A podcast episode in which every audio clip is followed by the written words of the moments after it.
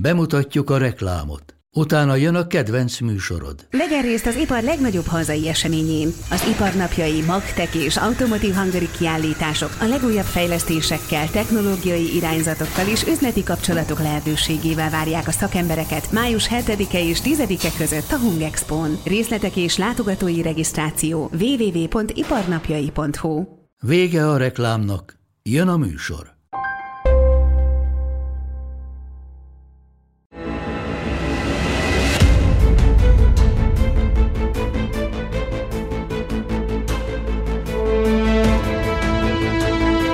Bár 1994 nem volt olyan régen, mégis hihetetlennek tűnik, hogy egy fai megkülönböztetése alapuló államberendezkedés a föld egyik leggazdagabb országában ilyen sokáig működhetett. A dél-afrikai apartheid uralom talán nem követelt véres diktatúrákhoz hasonló számú áldozatot, mégis a következményeit a mai napig érzi az ország. Hogyan alakultak ki a törvények, melyek szerint egy fehér és egy fekete nem ülhet ugyanarra a padra sem? Hogy létezhet, hogy valakinek útlevél kellett a saját országában ahhoz, hogy az uralkodó politikai réteg városaiba belépjen. És főként, miért csak 1994-ben bomlott fel végleg a különfejlődés elvére épülő rasszista rendszer? Ez az Itt és Akkor podcast. Rédai Gáborral és az idők nagy kalandoraival. Amit mondunk, az történelem. Sok szeretettel köszöntünk mindenkit az Itt és Akkor podcastben, és egy korábbi vendégünk, Bur Gábor van most megint itt velünk, hiszen ismét afrikai téma következik, ezúttal Dél-Afrika, mert ez az ország, és főleg az a rendszer, amit az elmúlt 150 évben szinte összefort sajnos valahol Dél-Afrikában az apartheid rendszer. Bur Gábor, Afrika kutató történész van itt velem, szervusz. Szervusz, én is üdvözlöm a hallgatókat. Jó, mondom ezt, hogy Afrika kutató és történész, vagy pontosan hogy definiálnád magad? Hát elsősorban történész. Értem, értem, aki, értem. Akit nagyon érdekel Afrika, és uh, aki 1986-ban jártam először Afrikában, és aki ott jár Afrikában általában bele is szeretett be a kontinensbe. Velem is ez történt. Na, hát én azt hiszem, hogy a dél-afrikai apartheidet vezessük fel picit úgy, hogy megismerkedünk Dél-Afrikával, bár már az előző közös adásunkban elmesélted, hogy igazából ott a hollandoknak stratégiailag fontos helyen ugye létrehozták Fokvárost. Ez a kelet-indiai társaság gyakorlatilag a holland telepeseknek a, az egyik társasága volt, vagy ezt nem, nem, nem? az Amsterdami tőke tulajdonosoknak volt a társasága. Akik Ez viszont véghez vitték ezt. Volt. Igen, értem. Azért hozták létre ezt a társaságot, mert ázsiai fűszerekkel akartak kereskedni, mert azon nagyon nagy volt a haszon. És ugye meg kellett kerülni Afrikát. Így van, és... Afrika déli csücske fontos volt ilyen szempontból. Fogföld fontos volt, és a hollandok a britektől eltérően, akik ugye Dél-Ázsiában, Brit-Indiában, ugye ez ma hét ország, de alapvetően India, meg Pakisztán, meg Banglades, meg Sri Lanka, ott voltak otthon. A hollandok a mai Indonézia területén, Holland-Kelet-Indiában. Hoztak például ide Fogföldre, Jáva szigetéről maláj rabszolgákat, úgyhogy a Fogvárosnak ma is van egy maláj negyede. Olyan dolgokat tudunk meg tőled folyamatosan, már az előző adásban is ezt ezen kaptam magam, amit nem sehonnan máshonnan nem tudtam volna meg. Tehát, hogy a kelet-indiai társaság gyakorlatilag megkezdte ezt a kolonizációt, és mondhatjuk, hogy volt olyan, hogy Dél-Afrika valahogy, vagy a dél, mai Dél-Afrika területe az teljesen egy holland gyarmat volt? Vagy nem, ez így, nem, nem, csak fogföld. Te, egy, aha. És annak sem csak egy része. Tehát ez Dél-Afrika kis része a legdélebbi csücsöknél, igen, mondhatjuk. Igen, Afrika leg, legdélebbi csücske, az volt holland tulajdonban, de aztán a Napóleon háborúk alatt elvették tőlük a britek, és eltérően sok más holland gyarmattól, Jáva szigetétől ezt nem adták vissza, mert hogy Fogföld a föld egyik legfontosabb stratégiai pontja. Ez majd később az apartheid idején azért érdekes, mert mindenki csinyán óvatosan bánik Dél-Afrikával. Aha. Nem csak azért, mert tele van ásványkincsekkel, ami máshonnan nehezen pótolható, azért is, mert egy végtelen fontos útvonalak meccéspontján fekszik. Persze. Afrika déli csücske. Tehát amikor Én a jó reménység fokán jártam egy párszor, ott mindig ugye kimegy az ember a világító toronyhoz, bár az nem Afrika legdélebbi csücske, mert az a tűfok, az egy kicsivel keletebbre van, de tankereket lát vonulni jobbra-balra. Értem. Viszik az olajat. Rálátunk arra az útvonalra a mai napig. Még a, a, egy természetfilmben láttam, mert ugye a bálnáknak is egy fontos vonulási útja az, és akkor ott azt is meg kellett oldani, hogy ne ugyanott vonuljanak a hajók meg a bálnák, úgyhogy arra akarok kiukadni, hogy nem csak az emberek számára, hanem az állatvilág, tengeri élet számára is egy fontos csomópont egyébként. Ugye nem, nem csak a bálnák ott hozzák világra az utódaikat, hanem a fehér cápák, de hát az orkák az utóbbi pár évben kezdik el igen, igen, ők. a fehér cápákat, mert ugye ott fogföldön van ilyen bálnales, orkales, fehér cápales. Én is voltam egy ilyen, de fókákon kívül sem, semmi más nem láttam. Értem, hát a bálna rajongóknak üzenem, hogy a, én az Azori szigeteken voltam, Nászúton, és ott láttunk bálnát, de azért, hogyha természetfilmeket néz az ember, akkor Dél-Afrika az a tengeri életnek egy állandó helyszíne, szinte minden olyan természetfilmnél, ami mondjuk nagyobb léptékben gondolkodik. Tehát ez minden létező szempontból egy nagyon fontos hely. Akkor ezt a megállapítást tudjuk először elmondani. Viszont engem nagyon érdekel az is, hogy azt, hogy ott tele vannak ásványkincsekkel, és ugye ez a gyémánt bánya dolog is, ezt már a hollandok felfedezték, vagy ez, ez a briteknek a nagy találmánya? Amikor a britek elfoglalták Fogföldet, akkor rengeteg holland, vagyis búr. Aki a... már ott élt akár 100-150 éve, tehát több generációs. Kiment, és létrehoztak burköztársaságokat. Egy ilyen burköztársaság területén fedezte fel, egy kis játszott az út porában, a, mindenki azt hitte, hogy valami törött üvegcseréppel, de valakinek eszébe jutott bevinni a városba, és akkor kiderült, hogy az bizony gyémánt. Az egy, az egy, egy gyémánt, és ugye akkor a félvérek, akik a hollandok és Dél-Afrikában őshonos népek keveredéséből létre, ők igényelték ezt a területet, az angolok pedig azt mondták, hogy na majd mi leszünk a döntőbírók, és a félvéreknek ítélték, és aztán gyorsan a saját dél-afrikai fogföldi gyarmatukhoz csatolták ezt a területet, tehát alapvetően ugye a búrokat kiátszva, de a félvér népességet is kiátszva az angolok tették rá a kezüket, de nem a gyémánt volt, no, ugye ez egy nagyon jelentős és nagyon értékes, és volt egy gyémántláz, tehát a földön valaha kiásott legnagyobb, ott van Kimberley környékén, amit jellemzően a brit gyarmatügyi miniszterről neveztek el. Ó, értem. Lord Kimberleyről. Ott van a földön ember által ásott legnagyobb lyuk, a nagy lyuk, mert ott mindenki egy hatalmas vulkáni kürtőben azt a kékes Kimberlit, ez az ásvány, abban lehet a gyémántot leginkább megtalálni. Állítólag, ugye még, ez még az űrből is látszik, ez az úgynevezett nagy lyuk. Az arany, amit ugye a gyémánt felfedezése az 1860-as évek végén, és alapvetően az 1870-es évek, és aztán 1886-ban felfedezték a transzváli aranyat. Gyakorlatilag száz éven keresztül Dél-Afrika, ott bányázták a legtöbb aranyat.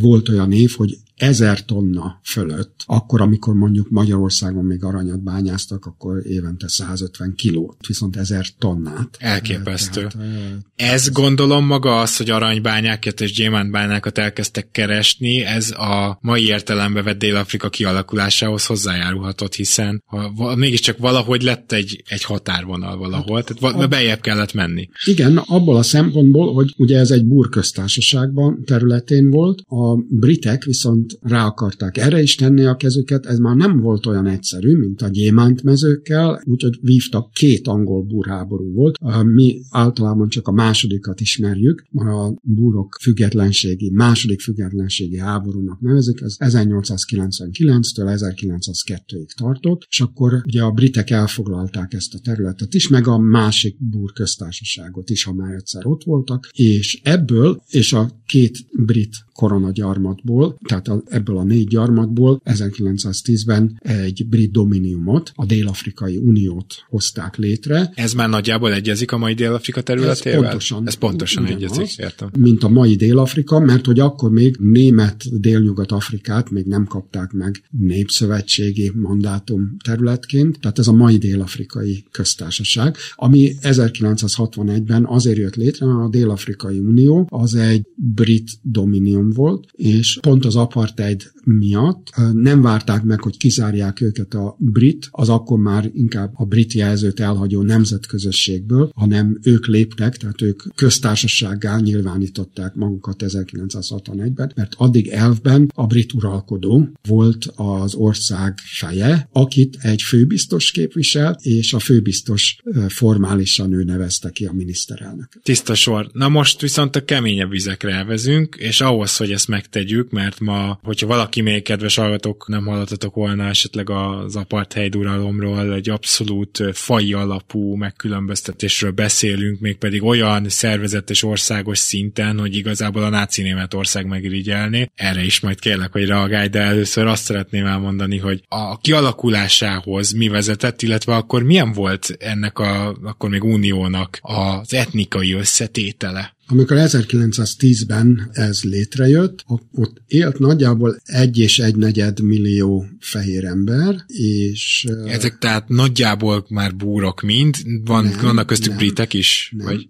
Olyan 60-65 százalékban búrok, és a többi pedig angol anyanyelvű, túlnyomó részt a brit szigetekről jött. Az aranyláz, a gyémántláz. Ó, értető, uh, persze. De még Fogföldön még volt egy telepítés is, még a Napóleon háború háborúk után a leszerelt katonák egy részét fogföldre telepítették, tehát de akkor úgy nézett ki, hogy főleg jött a spanyol náta, ami a négy, négy és fél milliós afrikai népesség körében sokkal nagyobb pusztítást végzett. pusztítást végzett, mint a jobb életminőségű fehér népesség körében, és akkor még mindenki biztos volt bennem, hogy a tipikus fehér telepes gyarmat útját fogja járni Dél-Afrika is, hogy egyre több fehér érkezik majd, nagy volt a fehér családok esetében nagy volt a gyermekáldás, ezek a gyerekek a kellemes, nagyon előnyös éghajlat, a bőséges táplálkozás, és a többi, és a többi miatt szinte mind felnőtt korba léptek, és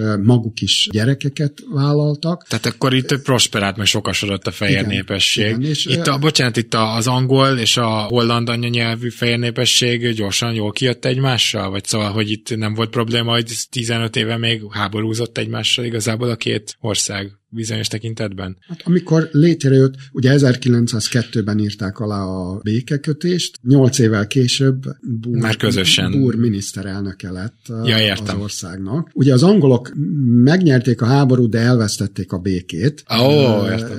Ahogy mondani szokták. A búr érdekek, éppen azért, mivel ők többen voltak, és a fehérek szavazhattak. Igen. És ugye ők könnyebben tudták az érdekeiket képviselni. Ez volt az, az első lökés, hogy a a feketéknek már ne adjunk szavazati jogot, mert akkor ugyanaz fog történni, hogy kiszavaznak minket a hatalomból, ahogy a lényegében a briteket kiszavazták. A e, Említetted, hogy 1,2-3 millió voltak, a fekete lakosság már ekkor is bőven többségben volt? Igen, de soha nem volt arányaiban olyan sok fehér ember, mint mondjuk éppen az első világháború után, akkor minden ötödik dél-afrikai polgár az európai származású volt, és akkor Európából az első világháború világháború után a brit szigetekről elsősorban jöttek is rengetegen, sőt, még a második világháború után is. Csak hogy mi történt? A második világháború az fölerősítette ezt az import helyettesítő iparosítást, ami azt jelentette, hogy az anyaország Nagy-Britannia nem tudott szállítani, és helyben kellett az ipart létrehozni, és ez azt jelentette, hogy a városokba nem ezrével, hanem tíz és százezrével tódultak az afrikaiak, mert sokkal jobban lehetett keresni az iparban. Gyakorlatilag ez ugyanaz, mint amikor vidékről, tehát egy urbanizáció történt. Igen, és, igen, igen. és ez beindított reflexeket, tehát 1948-ban az a burpárt nyerte meg a választásokat, ami az ászlajára tűzte az apartheidet. Na most ez az apartheid, említetted a náci Németországot, egy kicsit mosolyogtam, mert ugye Szovjetunióban és minden szovjet szatellit országban ugye úgy kellett kezelni a Dél-Afrikai Uniót, majd a Dél-Afrikai Köztársaságot, de fas fasiszta állam. Aha. De az soha nem volt. Viszont faüldözés volt. Tehát az apartheid nem, mint hogyha más országokban nem lett volna, ennél sokkal rosszabb a helyzet, csak ott nem öntötték ideológiába. A dél-afrikai sajátosság, hogy a dél-afrikaiak kreáltak egy ideológiát erre, tehát hogy külön hogy az afrikaiak is csinálják, és nagyon előnytelenül osztották fel. Dél-Afrika az majdnem 15-ször, de 14-szer legalább nagyobb, mint Magyarország, és összesen csak a a népesség akkor kétharmadát képviselő afrikaiaknak 13% ot hagytak. Ja, szóval 80 87 százalékot azt viszont fehér területnek nyilvánították. De ez ilyen ahol, ország az országban akkor, nem? Igen, és ráadásul még a, az afrikai részt azt felosztották 10 bantusztánra, mert hogy bantu nyelvű igen. afrikaiak élnek ott, és 9 népcsoport, de a koszák, ahonnan Nelson Mandela is ebből a népcsoportból származott, a koszák szerencsétlenségére az ő területükön keresztül majdnem fele-fele arányban szétosztva, egy nagyon fontos közlekedési folyosó, és egy nagyon fontos kikötő város és iparváros volt, és ezt nem akarták odaadni a fehérek, és ezért ugye Transkei és Sziszkei mind a kettő kosza nyelvű. Értem. Néha soszának is mondják. És a többi, ez volt ugye két bantusztán, és a többi nyolc népcsoport pedig kapott mindegyik maga egy bantusztánt. Úgy gondolták, hogy ezek legyenek függetlenek, és akkor így gyakorlatilag megszabadulunk a fekete népességtől. A fekete népesség az jöhet dolgozni, sőt kell is, hogy jöjjön, mert tehát szüksége van a szükség van munkaerő kell, igen. de ők a, a fehérek városaiban például nem éjszakás pályázhatnak, csak akkor, hogyha háztartási alkalmazottak. Tehát például, hogy a kertész, vagy a szakács, vagy, Takarító, vagy akárki más, bárki. az igen, de, de akkor csak, hogyha a munkaadója rendesen kitölti a papírokat, mert hogy útlevél törvényt is hoztak. De ez már 1910-ben megszülettek ezek? Hát vagy nem, a következő ez 1948-ban, 8-tól épült. Ja, értem, értem, értem. Viszont az, hogy mindenki külön, ez már a 19. században így volt Johannesburgban, hogyha egy fehér ember ment a járdán, akkor a feketének le kellett lépnie, tehát jött szembe, és az út porába. És ebbe belenyugodtak? Akkor, vagy szóval, hogy alakult ez ki? Csak arra vagyok hát kíváncsi, hát hogy ez valahogy így ezek szerint nem harcok árán, és nem pisztolylövések árán, hanem... Óriási erőfölényben voltak a fehérek akkor, és az afrikaiak meg megosztottak is voltak. Így említetted de, a különböző de népcsoportokat, az igen. Nemzeti Kongresszus 1912-ben jött létre. Tehát Aha. Azért akkor, mert látták, hogy hát nem az ő javukra változnak a dolgok, csak hogy az apartheid intézményesülése az a 48-as választási Értem. győzelemmel, és ez gyakorlatilag 1994-ig fennmaradt ez a rendszer. Noha 1990-91 után azért ez már olyan felemás apartheid volt, tehát úgy hívták akkor hogy Pretoria sztrojka, tehát a Gorbacsov féle peresтрojkák. Igen, igen, igen. Ugye Pretoria az ugye a dél-afrikai területnek a fővárosa. A, tehát ugye a fővárosa. Azt akarom megkérdezni, hogy ugye volt ez az apartheid időszak. Hogy prezentáltak ezt akár 48-ban, akár később a világnak? Mert az egész azért mégiscsak, tehát hogy értem azt, hogy a szovjet államokban, a szatellit államokban miért volt az a direktíva, hogy kezeljük úgy, mint a náci Németország. Hát ez úgy hangzik azért. Már most így nekem utólag úgy hangzik, hangzik, hogy külön élés, és hogyha ti a, a mi területünkre tévedtek, akkor alsóbrendű polgárok van. Mondjuk talán még jobban hasonlít, hogy az Egyesült Államokra, ahol pedig ugye a feketékkel ugyanezt megcsinálták, csak nem ilyen mértékben. Igaz, hogy sokkal hamarabb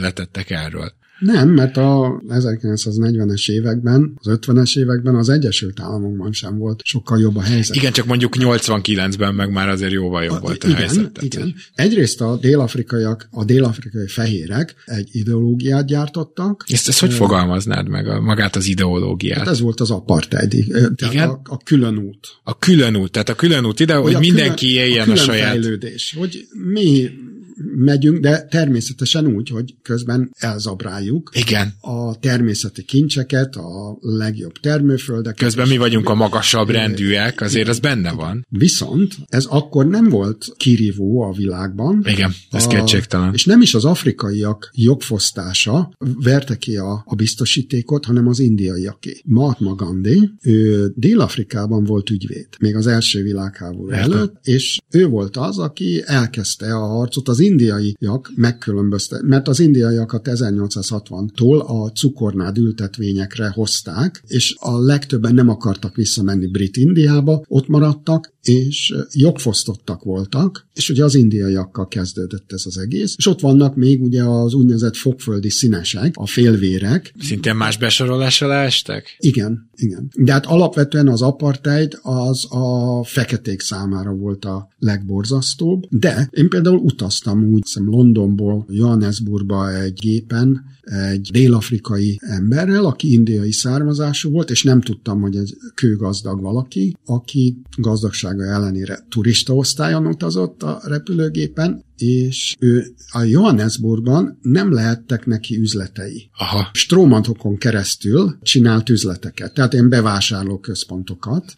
és így működött a rendszer, de én, én először Dél-Afrikában 1990-ben voltam, és akkor vadászni kellett, végre fogföldön valahol az Isten háta mögött egy farmon találtam egy mellékhelyiséget, amire ki volt írva, hogy csak fehéreknek. Mert addigra ugye ezek Addigra azért ezek már eltűntek. De, de azért 1990-ben még volt a Dörbeni tengerparton például voltak padok, amik csak fehéreknek, vagy csak indiaiaknak.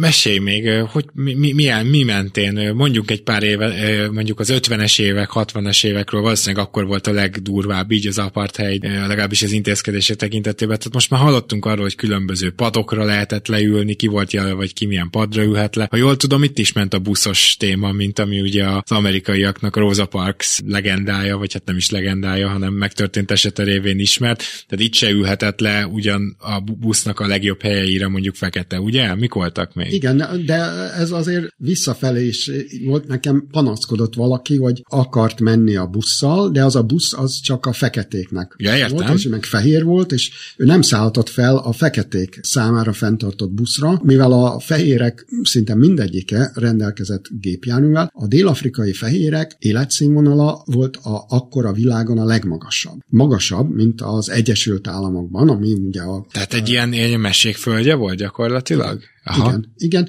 és a 90-es évek közepén Johannesburg egyik gazdag fehér elővárosában vendég voltam egy családnál, ahol ugye a 6 méteres kerítések, hatalmas ősparkos kert, kert úszómedencével, de dobermanok voltak, őrtorony, minden. És kérdezem, hogy hogy lehet itt így élni? Hát ez gyönyörű, de hát ez egy börtön, mert amikor kimegy valaki, és jön vissza, hát eljöttek hozzám a, a szállodába. Mentünk vissza, és először telefonáltak a magánbiztonságiaknak, Aha. azok bementek az ingatlanra, lecsekkolni, hogy nincsenek-e betörők, és miután ők zöld jelzést adtak, hogy lehet menni, akkor mentünk csak be. Mert féltek volna, és útközben azt hiszem két helyen is volt letakart hulla az út mentén, biztonságiak magyarázták nekem a, a vendéglátóim, hogy hát igen, a biztonságiak kemény legények, mert a betörők is hamar elsül náluk a fegyver, és hát Kalasnyikovval,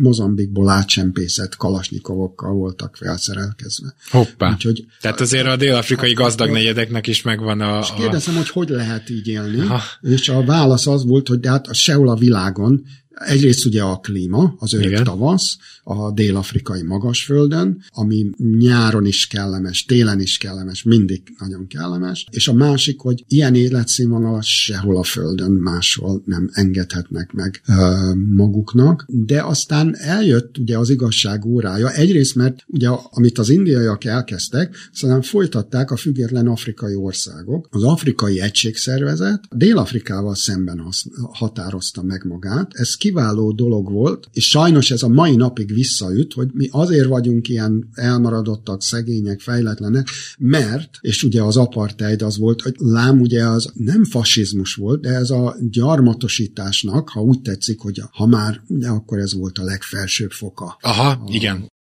Egy rövid reklám, és már is folytatjuk a műsort. Minden út egy utazás, és mi a Mazdánál arra törekszünk, hogy annak minden pillanata tökéletes legyen. Mazda CX-5 utolsó széria. 194 lóerős, két és fél literes mild hibrid benzinmotorral, akár milliós kedvezménnyel, vagy kedvező finanszírozási feltételekkel elérhető. A finanszírozást az Euroleasing nyújtja, THM 4-től 4,9%-ig. A tájékoztatás nem teljes körű, a részletekről érdeklődjön márka kereskedéseinkben. Mazda, Crafted in Japan. Vége a reklámnak, folytatjuk a műsort. De ez valahol akkor az afrikai vagy helyi lakosságnak, bár ezzel óvatosan fogalmazni, hiszen a búrok már akkor több száz éve ott voltak, de szóval nekik a totális kihasználása volt. Csak de, éppen nem, nem olyan eszközökkel, mint nem, mondjuk egy náci a, Németországban. nem volt náci. Igen Hozzá kell tenni, hogy Dél-Afrikába tömegével mentek a környező afrikai országokból fekete afrikaiak dolgozni, mert egyszerűen sokkal többet kerestek. Értem, tehát akkor... És a dél-afrikai feketék nem mentek az aranybányába le, 3-4 ezer méter mély aranybányák is voltak. Én egyben voltam 3 ezer méteren, három órát le, három órát föl, és nem tudom, hogy hogy tudták ezek a fekete munkások tartani ott a hihetetlen meleg, párás és borzasztó nagy nyomás van ott lent, Aha. és a fúró gépeket, hogy a dinamitnak előkészítsék a, a furatokat. Én nekem utána minden izmom, a kisujjamban is napokig izomlázam volt ettől a nyomástól. Csak attól a csak nyomástól. Attól, ez csak fél órát voltam lent ott, és dél-afrikai feketék már nem vállaltak ott munkát, ők más jobban fizető és kevésbé megterelő munkát, és jöttek Zimbabvéből, Zambiából. Akkor ez itt látszik, hogy minden relatív, mert ugyan, ugyan ott egy fehér kisebbség kihasználta valamennyire a helyi lakosokat, de a helyi lakosoknak jobb életkörülménye volt még így is, meg jobb lehetőségei, mint mondjuk egy picit északabbra, a Afrika déli területén északabbra. Sőt, menve. hogy mondjak valamit,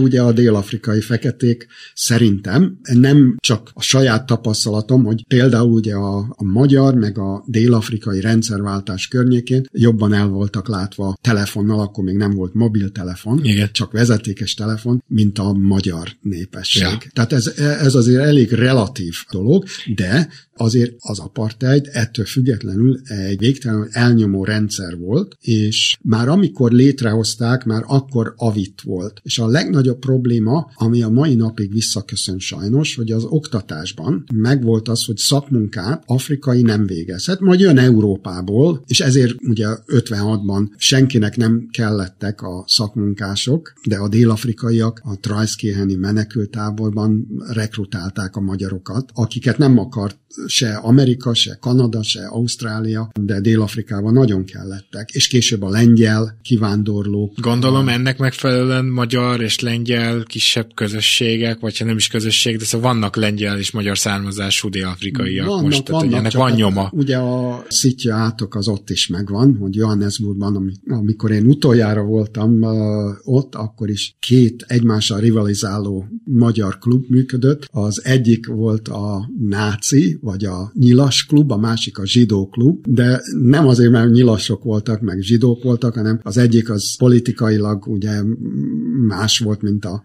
De még csak azt sem mondhatnám, hogy az egyik liberális volt, a másik pedig... Ja, értem, de mégis így hívták szélső őket. jobb, de, de hát Elképesztő. A, a, tehát megosztott volt. A lengyelek egyébként jobban összetartottak, de ők mindenhol. Igen, ez kétségtelen. Jó, de magyarok. beszéljünk, csak ezt a kérdést fel akarom tenni. Volt-e, kellett-e alkalmazni terrort? Volt-e terror az apartheid alatt, az apartheid időszak alatt? Volt, és kiépült egy, egy nagyon csúnya elnyomó apparátus, de az ENC, ami először békés, mert ők ugye afrikai nemzeti kongresszus, és ez, ez az indiai nemzeti kongresszus hagyományaira, tehát ez a Gandhi féle hagyományokra épült igen, rá, azt az követve. erőszakmentességet igen? követte, nagyon sokáig, csak aztán rájöttek, hogy ennek így nem lesz soha vége. Jó, tehát akkor... akkor most vagyunk ott, hogy feláll az apartheid, és, és van ez az afrikai mozgalom, de egyébként a helyi afrikaiak önmaguktól nem lázadoznak, és nem kell terrort alkalmazni, hogy ezeket a szabályokat mindenki betartsa. Van ellenállás, de ez nem szervezet, egészen ugye 1961-ig, és akkor, akkor van egy, egy vérengzés, a Sárféli vérengzés, ahol az útlevéltörvény ellen tüntetőkbe belelő a rendőrség. Csak hogy az útlevéltörvényt, mert ezről véletlenül olvastam, és egészen elképesztő, tehát itt arról van szó, hogy ugye ezek a különböző csoportok, meg részek egymás között is útlevéllel kellett, hogy utazzanak? Vagy, be, vagy beutazni a fehér részre nem lehetett, de hogy valami Igen, ilyesmi. Tehát ha valaki, egy afrikai, a fehérek számára fenntartott területen tartózkodott, akkor bárki, de hát elsősorban ugye ez a rendőrök dolga volt, ellenőrizhette, hogy vajon ő joggal tartózkodik-e ott, tehát köteles volt magával hordani, amit útlevélnek hívnak, de hát igazából egy olyan könyvecske volt, amiben a munkaadója beírta, hogy az illető nála dolgozik, vagy a, akár a egy családnál, akár Tehát, egy, egy vállalkozásnál. Akkor nem lehetett csak úgy átturistáskodni, meg hogy én most nem, körülnézek nem. ott, meg, meg oda megyek venni valamit. Tehát és ez... ez volt a, a sárféli vérengzés, volt az első. Ezért lépett ki a nemzetközösségből Dél-Afrika. És itt mi történt? Már... Tehát itt kik, kik, ez egy lázadás a volt? A sortüze 69 ember tölt meg. Ez egy tüntetés volt? Ez egy tüntetés volt. Fekete afrikaiak tüntetése. az útlevelüket, hogy, Ó, nem, hogy nem, mi ezt nem akarjuk. Okay. Ez, ez nekünk megalázó ez a, ez a rendszer. És belelőttek a tömegbe. És belelőttek a tömegbe. De aztán majd, hogy nem a temető csendje ereszkedett alá, egészen a 70-es évek közepéig, és akkor 1976-ban van a szovjetói lázadás, amit középiskolás diákok kezdenek, és... Ez már fehérek és feketék vegyesen, vagy itt még csak... Nem, itt feketék. Itt még csak Viszont feketék. itt már eltérően Sharfield-től 1961-től, meg 60-61, ott már a rendőrök túlnyomó része is fekete bőrű. Aha. Bár általában igyekeznek attól függ, hogy ki mire akarja használni, mert lehet olyan felvételeket is, hogy csupa fehér rendőr van, és lehet olyan felvételeket is, film, híradó részleteket, ahol csupa fekete rendőr van, de,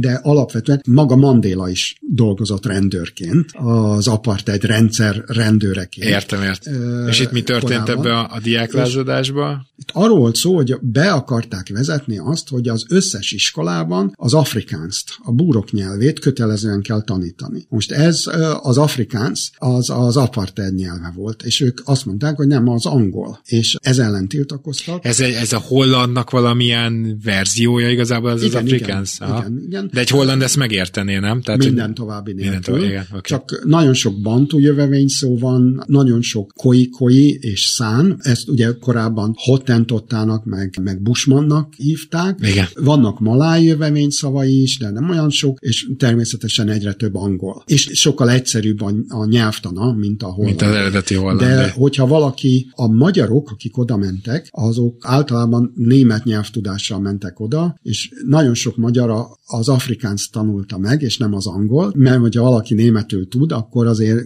harangoznak neki, amit afrikánszul beszélnek, tehát egyszerűbb volt, viszont ők pórul jártak az apartheid bukása után, mert az apartheiddel együtt lényegében az afrikánsz nyelv is bukott. Tehát ott beleégett, mert ez már gyakorlatilag a világsajtó közvetítette, hogy a halott fiát a karjaiban vivő apa, akinek patagzanak a könnyei, hogy a rendőrség milyen brutálisan bánt ezekkel a középiskolás diákokkal. És utána nem nyugodtak meg a kedélyek. Itt tehát egy lázadás, amit megint leverne, vagy egy tüntetés, újabb tüntetés, amit megint levernek, még Igen, pedig vérbe folytanak. próbálja a dél-afrikai apartheid rezsim megoldani a helyzetet. Azt mondják, hogy akkor idáig volt egy parlament, a fehéreké. Most csinálunk egy háromkamarás parlamentet, amiben a fehérek dominálnak, de az indiaiak és a fogföldi félvéreknek is van egy kamarájuk. Az afrikaiak meg legyenek a maguk tíz bantusztányában. Aha. Ez aztán újabb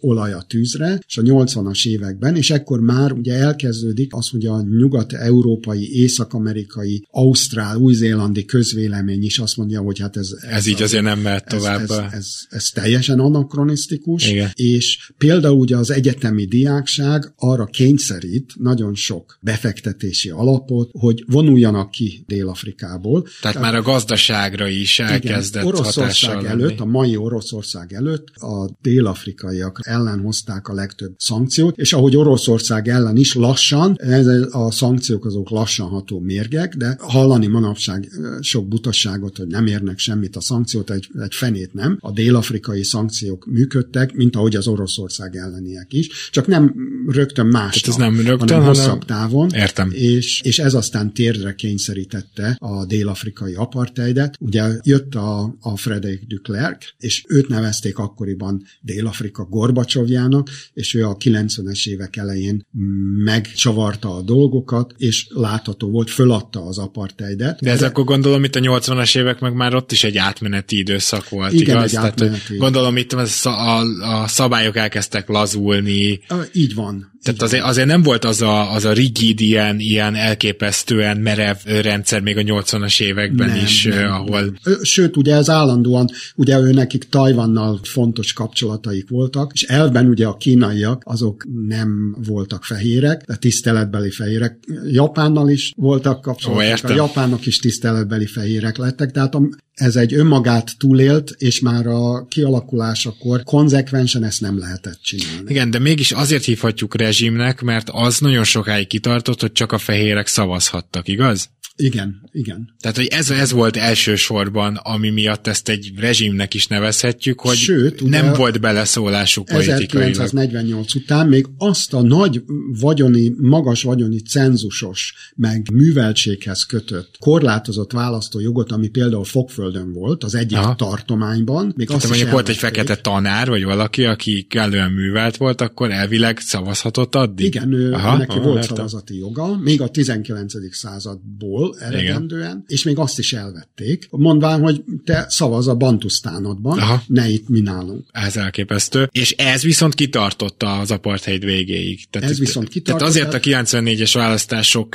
vetettek véget az apartheidnek, mert az egészen addig ez volt nem az volt egy ilyen választás. egy szavazat, Igen. vagy ha úgy tetszik, akkor a, az első demokratikus a, választás. Az első demokratikus választás, vagy az első színvak választás, ahol nem bőrszín szerint választottak. És meg is választották Nelson Mandélát, de azért itt én úgy tudom, hogy Nelson Mandela mögött már nem csak a fekete lakosságát. Tehát azért én úgy tudom, hogy ő azért valamennyire képes volt összefogni az országát, és azt is feltételezem, főleg a 70-es évek hippi mozgalmaiból kiindulva, hogy a 80-as években azért már a fehér lakosság is legalább egy része fogékony volt arra az ötletre, hogy ez, ami itt megy, ez tarthatatlan. Igen, ez, akikkel én beszéltem, a, szinte mindenki látta, hogy, hogy ezt nem lehet tovább csinálni, tehát belefáradtak a fehérek is ebbe, és Nelson Mandela noha 27 évet töltött börtönben, de egy hihetetlenül... Bocs, ő az apartheid börtönözte be gyakorlatilag? Igen, igen. Azért, mert hogy őt Algériában terroristának képezték ki, és robbantottak is, nem öltek meg embereket, hanem villamos távvezetékeket robbantottak. Ezek tiltakozó akciók Ezek voltak az apartheid az rendszer ellen, ellen, és ők még azt mondták, hogy akkor mész börtönbe. És egy terrorista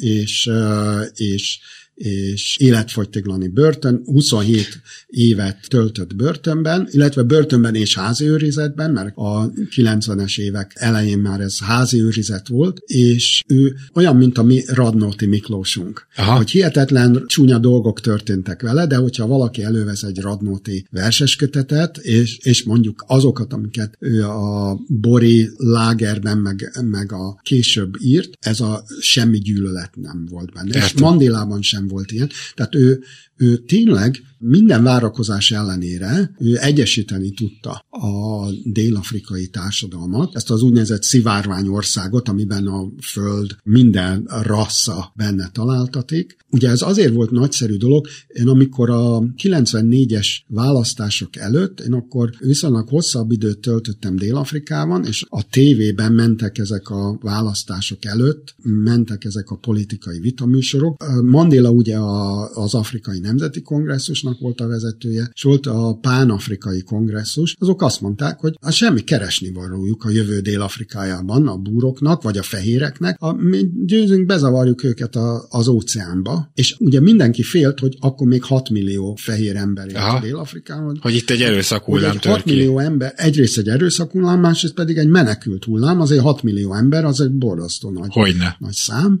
és ugye Mandela békésen, az átmenetet tényleg békésen tudta levezényelni. Ő tulajdonképpen erre kapta meg a Nobel békedíjat? Ugye megosztva a Düklerkel kapták Igen. meg ketten, azért ugye, hogy ezt a dél-afrikai átmenetet, az apartheidet felszámolták ők ketten. Elképesztő. Ezért kapta meg. Mármint úgy értem, hogy az elképesztő ebben a sztoriban szerintem, hogy ebből hogy nem lett évtizedeken át tartó vérengzés. Hát igen, ez azért tényleg, ez egy ilyen Mandela formátumú politikus kellett. Kellett. Sajnos azóta, ugye még ha lámpással keresnénk, sem találnánk. Nem csak Dél-Afrikában, hanem szerintem világszerte, mert ilyen, ilyen formátumú politikus ritkán születik. Kevesen vannak, óriási szerencséje volt Dél-Afrikának Mandélával. Az Afrikai Nemzeti Kongresszus az, az elég balos Aha. volt és van uh, a mai napig. Ugye itt a hallgatóknak mondom, hogy nagy véletlenül a magyar bal és jobb oldal tengelyét nézzék, tehát ugye itt most kifejezetten egy klasszikus baloldali ember, emberekről beszélünk, úgymond. Tehát Mandélát is nevezhetjük annak? Igen, sőt, ugye őt lekommunistázták, de ő nem volt kommunista, nacionalista, vagy ilyen nemzeti politikus volt, de mindig megvédte a dél-afrikai kommunistákat, hogy az apartheid alatt ők voltak az egyetlenek, akik kiálltak konzekvensen mi mellettünk, úgyhogy ne bántsuk a kommunistákat. Egyébként a mai napig elég erős a dél-afrikai kommunista párt. Eltérően a világ szinte minden, Minden más, más pontjától, ahol igen. ugye, ugye eléggé rottyan vannak. Az igen. Talán egy mondatot itt a végére szenteljünk annak, hogy mi történt azóta, mert hogy azért voltak ilyen hírek, hogy igenis voltak erőszakos események Dél-Afrikában, tehát hogy nem mindenki nyugodott bele teljesen abba, hogy most akkor egy ország lettünk, de hát a fehéreknek még ugye mindig ott vannak a hihetetlen vagyon tárgyai, a csillivilli rózsadombjai, hogy magyar szóval mondjam, és, és hát a te általad is említett hihetetlen birtokok. Voltak és vannak ilyen erőszakos cselekmények, de érdekes mondani, hogy ez nem a attól a hatalmát elvesztő fehér kisebbség részéről, hanem inkább a, a radikális fekete mozgalom, és van ilyen, éneklik stadionokban tízezrek, hogy öld meg a búrt, Aha. tehát van egy ilyen, az ANC-ből éppenséggel kizárt, vagy az ANC a szélső balos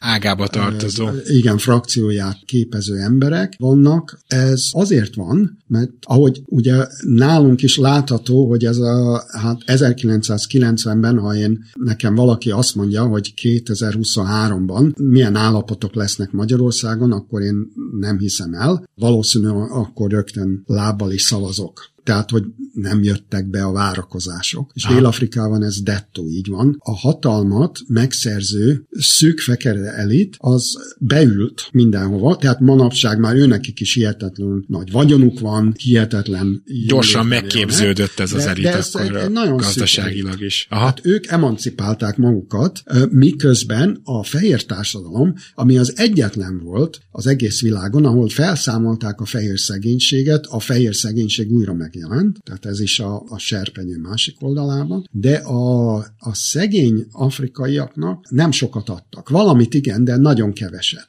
És ez ugye a, a, a nagy probléma, hogy ezek az emberek, ezek dühösek, frusztráltak, és nagyon gyakran ugye neki mennek, és hol lehet a legkönnyebben, olyan vidéki területeken, ahol kicsi a népsűrűség, ott van még mindig a fehér farmer, Aha. és a fehér farmert azt hát el lehet pusztítani. Aha. Őt meg a családját. Kirabolni, gyakran- megölni.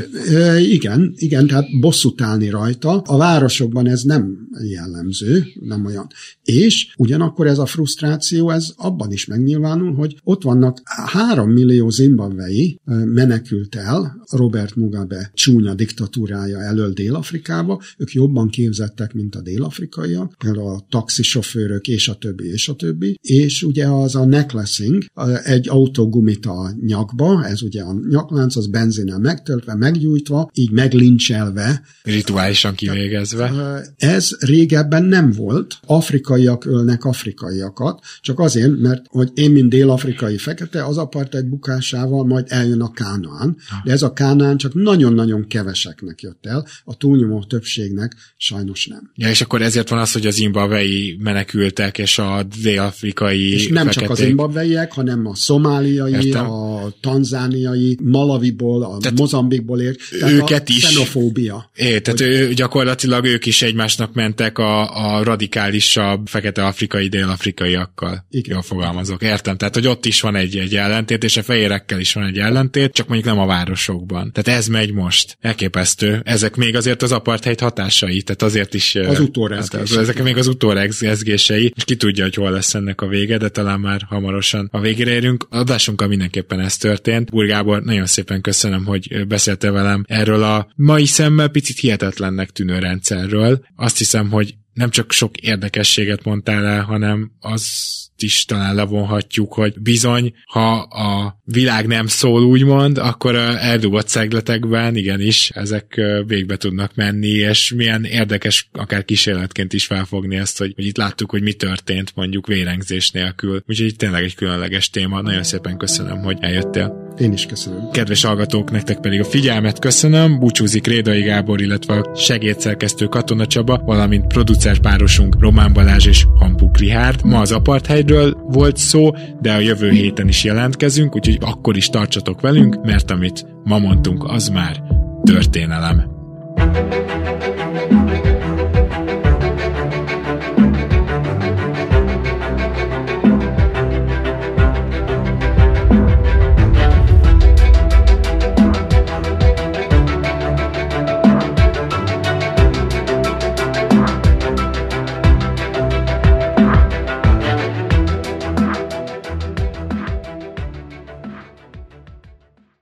Ez egy Béton podcast.